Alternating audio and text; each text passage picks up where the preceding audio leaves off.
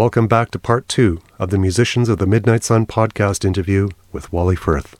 Okay, so when you're talking the Scottish influence on fiddle music, that would have come primarily from the Hudson Bay Company. Yep. Hudson Bay That would have been craftsman. Craftsman, that's Yeah. right too.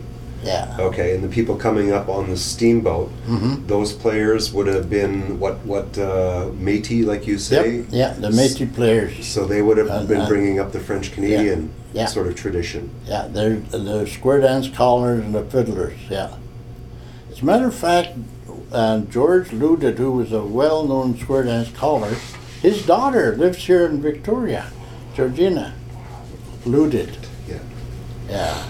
Okay, so that answers a, a, a big question for me because, like I say, uh, in in a, in a river delta, it's almost like new musics are born as a result of just that mix, Mhm. gumbo of, of different cultures of music. Yeah. yeah. And I've always thought that the different musicians that come out of the delta area, they have a different beat, eh? Uh-huh. They march to a different drum. Oh, yeah. Yeah, and, for sure. And there's something there's something about it, and you can't quite put your finger on it. Yeah. Um, they're playing blues music, or they're playing traditional fiddle music, or, or, Mhm. or rock and roll even. Mhm. But there's a different underlying pulse that's happening That's there right. that, that is Absolutely. You, don't you don't hear it anywhere else. no, not at and, all. And so that's been my uh, and, curiosity. and and the clogging it, it didn't it didn't not very many people learned the clogging except Angus Beaulieu he did some clogging yeah Uh, as you said there, the, the only way you could learn a song was if somebody came and sat down and, and taught you the song, or you were able to play Mm-hmm. along. Uh, and then radio came along, yeah. And so with with those with those different uh, um, you can call them technologies, yeah. those would have changed the music. So did you have a sense of it being, like you say, more traditional music to begin with, and then as the country music came in, it, it kind of changed things? yeah a wee bit. Yeah, a wee bit? oh yeah. Oh yeah. A big influence from the Carter family. Yeah yeah the one famous old time waltz uh, I'll be all smiles tonight that's over a hundred years old and just about every fiddler I know plays that now. Yeah, this one, and one or two others. I can't just recall them right now, but uh, yeah, some of us learned a few tunes from the from the radio. Um, a guy in Inuvik, he just died. I only knew his Inuk name. He, uh, I asked him one time. He was a darn good guitar man. He played rock and roll uh, very, very well, old style. And I said, "Tell me about what did you learn?" mu-" He said, "Well, I heard Joe Greenland playing the fiddle on old CHAK, and I said, I have to be able to do that. But I had no instrument, so, but I had some rabbit wire and, something else, and I made myself a guitar. So I said, that's where I got started. And then I never told me where he he did get his actual first guitar, but he learned to play very, very well. And then he, next thing you know, he had his own band. He called it the Good Time Band, and he um, New Look, New Look. I can't remember his Christian name. He just died about a year ago, and he donated his fiddle to my nephew, who is now a very, very, very good fiddler. And he too, my nephews, are doing well. They play together, brother, two brothers. Yeah. What, what are their names? Brennan and Brandon, I think. I had never got it correct. uh, Firth.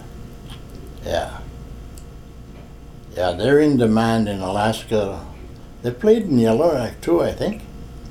Played in Good Hope. They've tried on Whitehorse. I don't know where they are right now. One of the guys lived in Alaska for a little while the past year, and the other one, the younger one, was still in school. He might be finished by now finished with high school anyway. And they play for dances. Very, very popular. Um, one time, the, those two boys with their uncle, they went to visit a com- uh, family in Aklavik, And the guy pulled up his fiddle, he started playing. The, the woman said, Wally Firth. he probably played a tune that he learned from me. Yeah. And I have, there's one guy, um, Michael, Michael Francis, I taught him how to play, and he now plays for dances here and there. I never ever forget when I first started to teach him, and we were at his house and he had a fiddle, and they got the first two, three line of a Christmas carol. And his mother was sitting there. His face just lit up. Didn't believe he could do it. Yeah, that's where that one started. I taught two or three other kids, but they didn't keep it up. The day I left, they put their fiddles away. Too bad. Can you think of any of the other musicians that you've uh, you've Oh, yeah. mentored over the years? Yeah. Um, well, my cousin, her uh, Edward was one was the man. He we lost him in the Mackenzie River. He was on the cat and went through the ice. Instantly was gone. And, uh, he was Jim Blake's nephew. And I remember when he got his first guitar from Eaton's, coming up on the steamboat.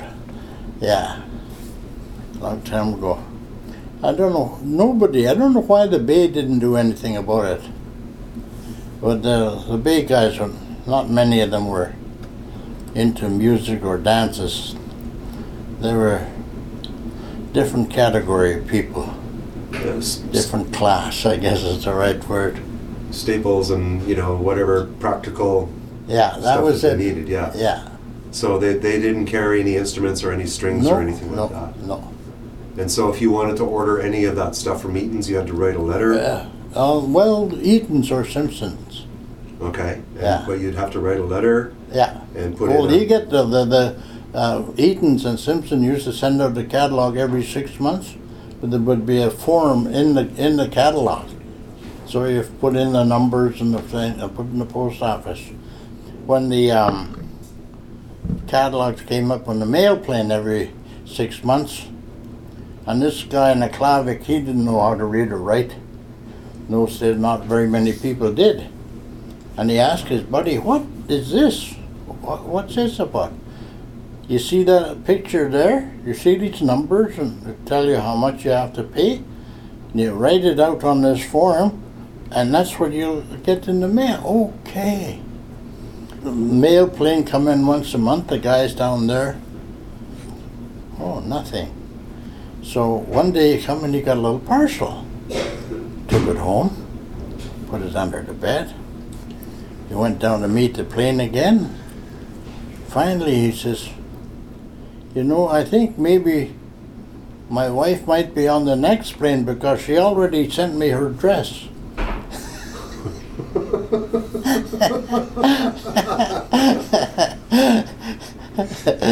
yeah. Yeah. He saw the picture of this woman with this beautiful dress. He did the numbers and put the money in the envelope. He got the dress, but no woman. yeah. Mail order brides. Yeah. you mentioned that you ended up buying uh, uh, some instrument or an instrument from Harold Glick Yeah. at YK Radio. Yeah, yeah, I remember.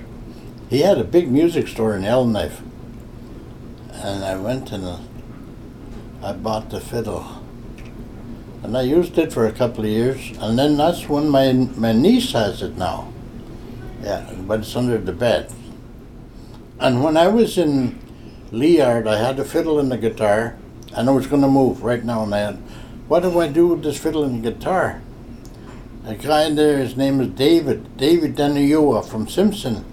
He loved this, and I said, well, here you are, here's a fiddle. Really? I said, look, only one condition. The next time I see you, you're going to be playing. Didn't say anything, but he accepted. Years later, I was at a music fest at uh, Midway Lake. Stanley Beaulieu was there. He says, you recognize this? I said, no, why should I? He said, you used to own that. I got it from David. yeah. So the instruments would make their way from player to player to player to player.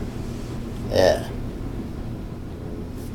you you've kept music in your life and and uh, and, a, and a fiddle. Have you always had a fiddle around or? When I was in Wrigley, the Bay sent in a, a wind-up gramophone and a stack of records, old 78s. So, um, like anybody else, those people loved the music. So this one guy, man, he had some money. He bought the whole thing. Next day, he come back with all those records. He said, "They're no good. I don't want them." Well, I understand. There's wrong kind of music. So he just dumped the stuff in the in the garbage, and he left. But he had, he kept one record, and he lived in a tent. And this was in the summertime.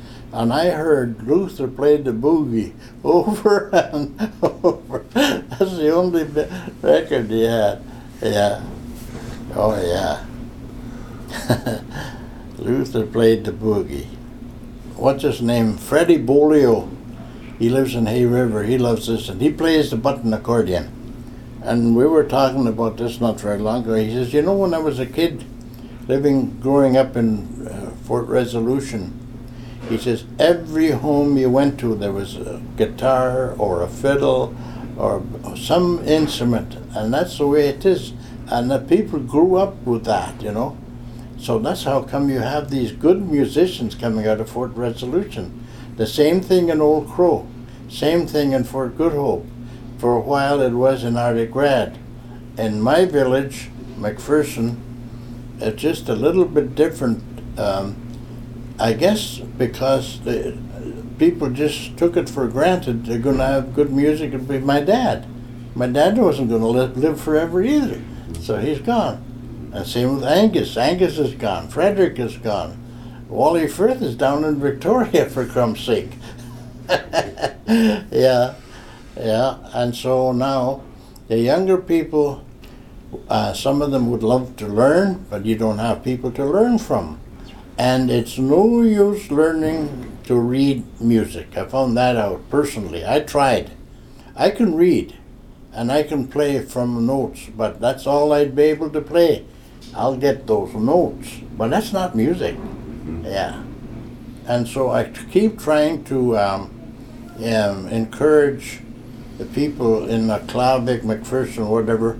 They do not have church organists, and it's not hard to learn. We used to have one or two um, organ people who could play church music, and that's something that people way back in the 40s all God, you know, they were really taken by the by the Anglican Church, especially. They wanted some of them would love to become priests and play the organ and so on. And you remember, or did you ever see the old pump organs? There's one on the net now for free here in Victoria. I'm tempted to put it there, but anyway, Andrew Canese bought one for his family. Peter Alexi bought one for his family. Um, Peter Thompson bought one for his family. So there were those three, plus the two at the church. And only, um, what was her name? Alexia. Uh, she played quite well, not too bad. She played church music. And, uh, and Andrew Canizes was a churchman. He became a, a, a priest and he bought this organ so his kids would learn. Well, old man Zach played that organ beautifully, but he never played one hymn. he just played country music. One night we were having a dancer who said, William please, I think, Why don't you bring that damn thing out to the to the community hall? A couple hours later, they put it on the toboggan, pulled it down, put it in the hall. There you play it away. Yeah, And country tunes. yeah. There's two in Arctic Red, one in the old church and one in the church, uh, um, manse, I guess they call it. And there was a guy there by the name of Levesque. Father Levesque was a good musician. He used to play it. And at my time, there was a guy by the name Alec Dudney. He played the pump organ, and one was he good. Yeah. Those pump organs, these ones, the one that's on the net there for free, is big. It's quite big. There's that one, and then there's other one that's about that size. Yeah. Uh, there's one around McPherson that it's out in the storage somewhere, I guess. Yeah. Yeah. A maybe- few of them learned, not many. Yeah. Yeah, those instruments maybe would have gone up the coast too for some of the missions and stuff that were up the Yeah. up the west coast and stuff too. Maybe that's how it made its way back down here. I suggest to people in Arctic Red, McPherson, I said, look, eh, get together. The all the McPherson, the Clavic, Arctic Red, Old Crow, all have the need for church organists, and get together. Put your money together and hire a teacher. It don't take long. Within a year, you'll have you can teach that style of music within a year. Nothing's happening. I was going to call a minister in McPherson in a day or so and try again. Yesterday I was talking to um, John Norbert in Arctic Red. They all agree with me, but then nothing happens. Yeah.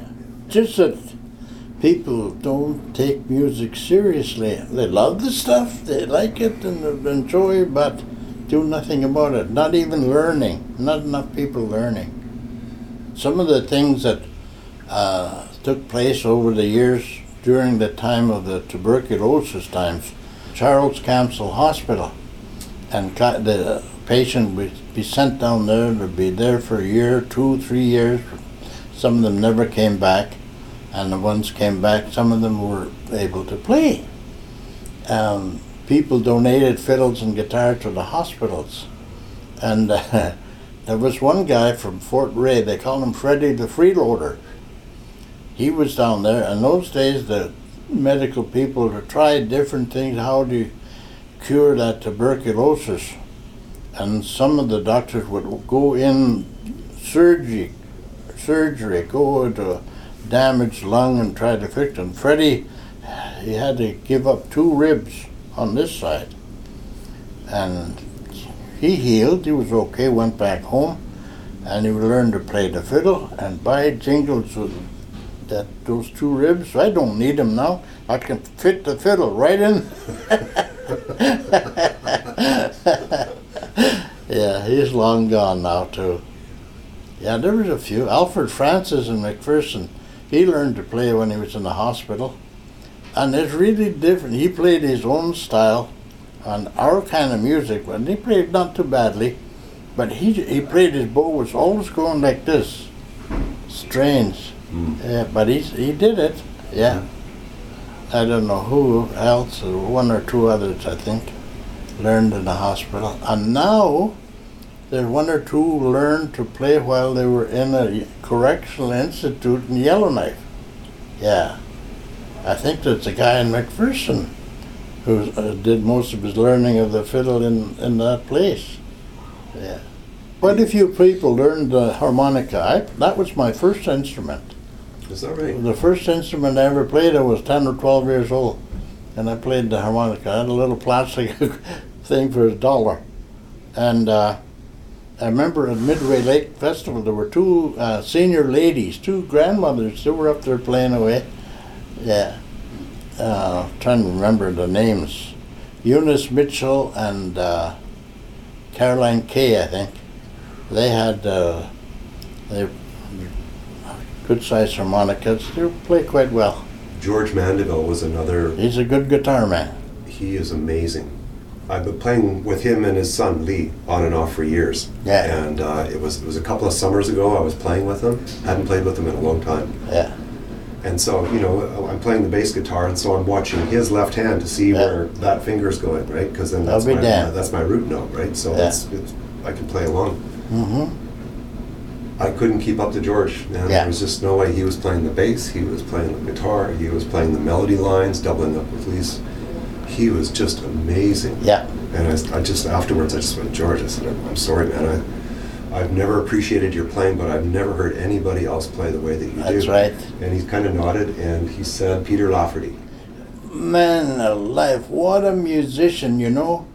I first heard Peter Lafferty when I was in Wrigley. I turned on the radio and I forget the call letters of the station in Edmonton.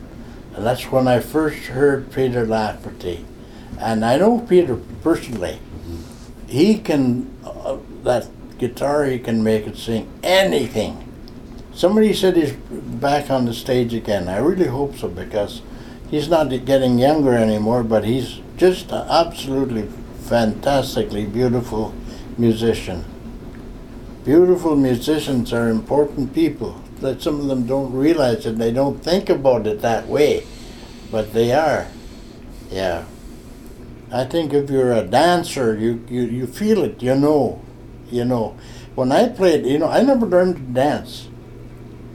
I was always playing the, for the music. And one of the things I never forget, when uh, my fiddle was right in tune, Edward was right on with the guitar, and the dancers were, everything came together, and I would meet eye to eye with the dancers.